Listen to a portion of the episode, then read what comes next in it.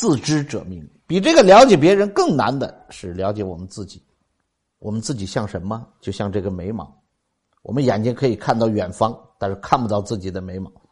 我们人类在对于自己认为自己了解最多的，实际上了解最少的，就是对自己的认知和了解。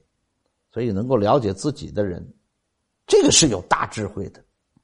人贵有自知之明。大家注意，“自知之明”这个成语就是出自于《道德经》的三十三章。